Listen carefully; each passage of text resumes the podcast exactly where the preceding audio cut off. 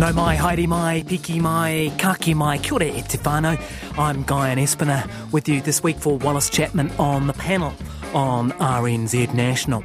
Well, this afternoon we're constantly reading and hearing and watching stories about long waiting lists in the health system and a shortage of doctors. So, is a third medical school part of the answer? And is Waikato University the one to do it? We dig into National's new pledge to help fund New Zealand's third medical school. Teens at Oranga Tamariki made to fight while staff watch on and then the photos leaked to social media. It's the latest in a string of scandals at Oranga Tamariki. We'll hear from Dame Tariana Turia on why we seem to keep failing our most vulnerable rangatahi. And sleep researchers at Otago University are to investigate whether delaying school start times could improve the sleep and health and well-being of high school students. And playing it cool or just stumbling around in the dark about being a newly minted multi-millionaire? Why hasn't the winner of a $33 million lotto prize come forward? And what happens to the money? To discuss that and more, we're joined on the panel this afternoon by women's advocate, author and former Green MP Sue Kedgley. Good afternoon to you, Sue.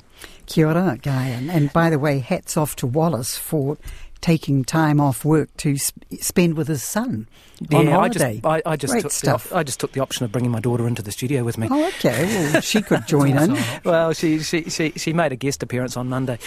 Oh, good. What age Listen is out she?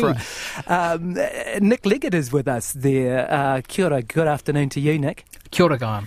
Nick Leggett is the former Porirua Mayor and now Chief Executive of the Road Transport Forum, and we'll pick their brains about what they've been thinking shortly. But firstly, on the panel this afternoon, it's been labelled perhaps the most expensive car theft ever in New Zealand.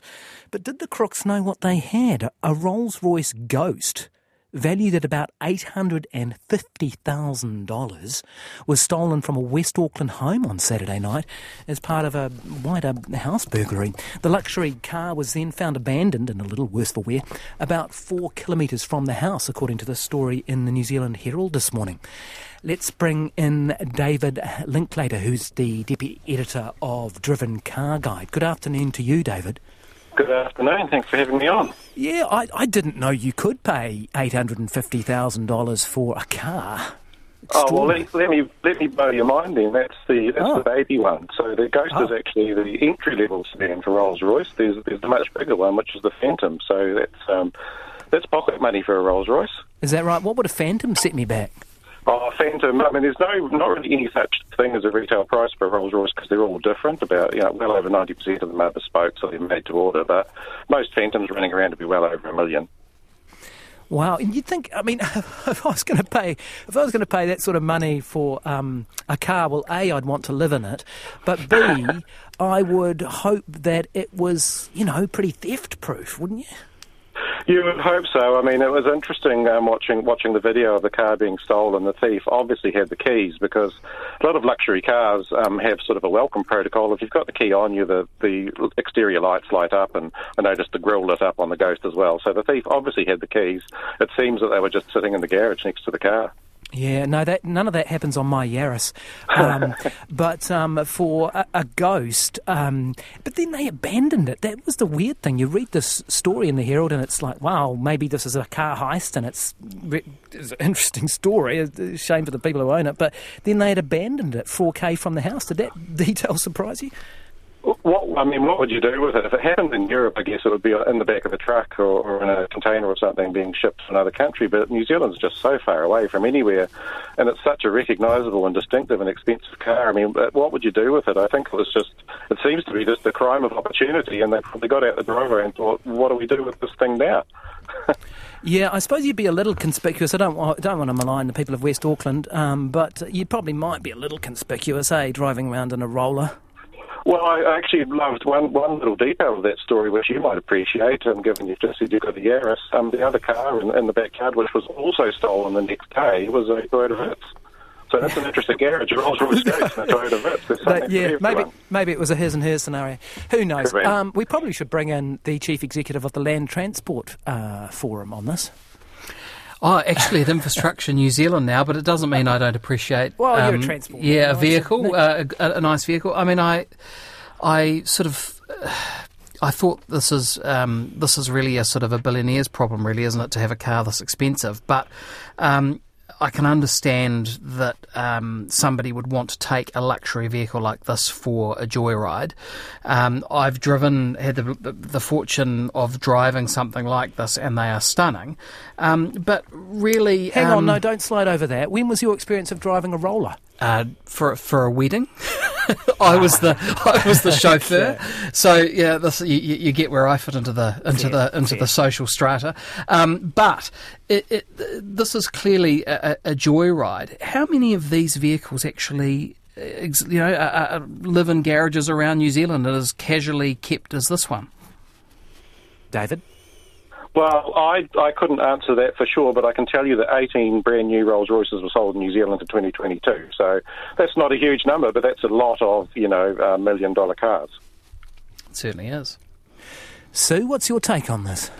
Well, Guyon, I'm sort of struggling to work out why we're uh, discussing this at all rather than the 8,500 other cars that were stolen uh, this year uh, in New Zealand. Uh, it's not really a news story at all, is it? Really, I suppose the point is that we're interested that someone owns a car that's worth, you know, uh, nearing a million and, and it can apparently get to 100k in four seconds. Is, is that the point of this discussion, Guyon? Well, it's news because we put it on the news, I suppose. That's the old saying, isn't it? That's you know, the, the reporter asks the chief reporter, "What's the definition of news?" And the chief reporter says, "Well, what I decide is news." Certainly, a I first guess it's world unusual, problem. isn't it? It's, it's, it's unusual to, to, to have a car that's uh, stolen at that sort of price. Um, but eight hundred and fifty thousand dollars for a for a Rolls Royce that's then uh, discarded. Um, apparently has a, found. a, has, a, has a bit of a, a, a repair bill on it. Fifteen thousand dollars for a for a worn tyre or something. Again, first world problems, I guess. um, thank you, David. That's David Linklater there, who is the deputy editor of Driven Car Guide. What's been on your mind, Sue? You're not interested in discussing stolen Rolls Royces? What What have you been thinking about this well, week? Well, it might surprise you, Guyon, to um, to know that I've been thinking about the All Blacks new jersey that was launched with some fanfare last week, and really my interest was piqued when I heard them described as being sustainable jerseys that would help to save the planet and even save the oceans. And I thought, how fabulous. They, uh, they must be made of some natural fibre like wool or hemp. But when I looked into it, I discovered that they're made from recycled polyester, which, it, which is just plastic waste. So, now, obviously, recycled polyester is better than non recycled polyester, but actually, polyester is one of the most polluting fabrics on the planet. Takes about 200 years to break down in the environment, and if you wash it, it releases these tiny pieces of plastic waste. They, they get into the water and pollute our oceans and our food and our bodies. So, if you were to wash one of these new All Black jerseys, it would release about 700,000 plastic microfibers into the water. And of course, some of those particles or fibers would be absorbed into your skin, and some of them contain nasty chemicals, which we won't go into right now. Because this got me thinking. It's plastic free July. We're all being ex- exhorted. We must reduce our waste.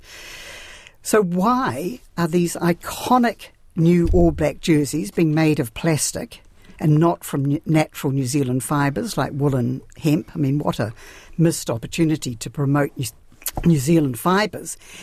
And also, why are they being promoted as being sustainable, helping to save our oceans, as it says on a website, when they're actually these fi- microfibres from are destroying our oceans. Now, I don't think we should just single out the All Blacks here. If we're serious about reducing the plastic pollution of our planet, all of us need to wean ourselves off plastic, polyester clothing and switch to natural fibres instead. Yeah, I mean, I do note that the All Blacks have a six year deal with a British petrochemical giant. Yes, I think there could be some, some uh, very close connection there because, of course, the plastic is made from petrochemicals. But Nick? I yeah. Is, is that uh, is that something that uh, sprung to mind when you saw the new All Black jersey? I have to say that is a unique take on the uh, new All Black jersey. I did hear a lot of commentary on it. It's always a big talking point when it comes out, but I hadn't heard that angle. I think the, it's a really important angle. Yeah, but but most of us, just people just don't well, think I about would not- I would have polyester. no I've idea. gone right through, re- eliminated polyester from my wardrobe. It's just, pla- I mean, and seventy percent of, I think it is, of clothing is made of polyester. And we're going on and on about single-use plastic bags, but what about plastic clothing? Mm. I haven't even talked about the toxic chemicals that emit from polyester either. So you reckon they're letting the side down a bit here? I think they should be. Uh, they should. We should be promoting New Zealand fibre, New Zealand-made garments. They're iconic. What's been on your mind, Nick, this week? Slightly different to Sue, um, but I've been thinking about water reform. Um, it has been a hot topic, and Parliament is jumping through the final legislative hoops for the Affordable Water Act, which, of course, was the, the big compromise to Three Waters. It is very rushed, um, but for me, it's about not lose sight, of, not losing sight of the fact that something does need to be done with the way Aotearoa manages Three Waters. Um, and I think all sides of the political spectrum broadly agree on change, just not on the details.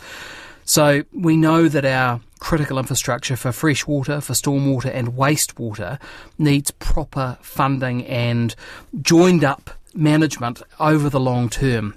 The uh, the infrastructure deficit for New Zealand is now over two hundred billion dollars, and that's growing. And one way to build out of that deficit will be through this reform, uh, which will allow faster and better funded management of of three waters. you know quite about this as a former mayor, wouldn't you? Oh, oh, well, you've yeah, you've been yeah. dealing with a lot of those problems. You were mayor of uh, Porirua for a number of years. Yes, I mean I, that's I do I take some you know responsibility broadly uh, for for this. We knew we had problems. We didn't know how bad they were.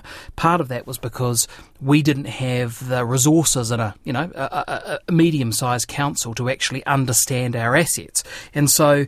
That's what this reform does. It will allow better understanding, one approach to asset management, and a, a, a, a bigger, a greater ability to borrow more to actually invest in in these networks. Because if we keep doing what we're doing, we know that more people are going to be harmed. That our environment, our waterways, our catchments, and our harbours will all suffer because of poor uh, wastewater management, particularly. But also, we're just going to continue to draw more fresh water out of the environment without looking at ways of conserving that. So there's a lot of lot going on, Guy, and it's it's um it's it's it's one that affects all of us daily, um, but we don't often give it a lot of thought. No, do either of you find it strange looking back that what started out as an infrastructure debate sort of got wound up and it got people incredibly wound up and ended up being sort of part of sort of race and cultural sort of wars?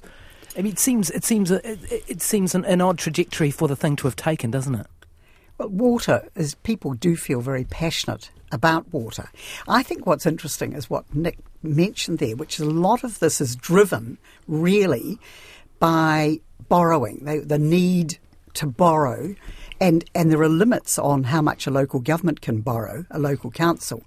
So you need to amalgamate them. A lot of this is driven by amalgamating them all up so you can make these massive borrowings that we need to fix the massive uh, you know, hot deficits in our water infrastructure.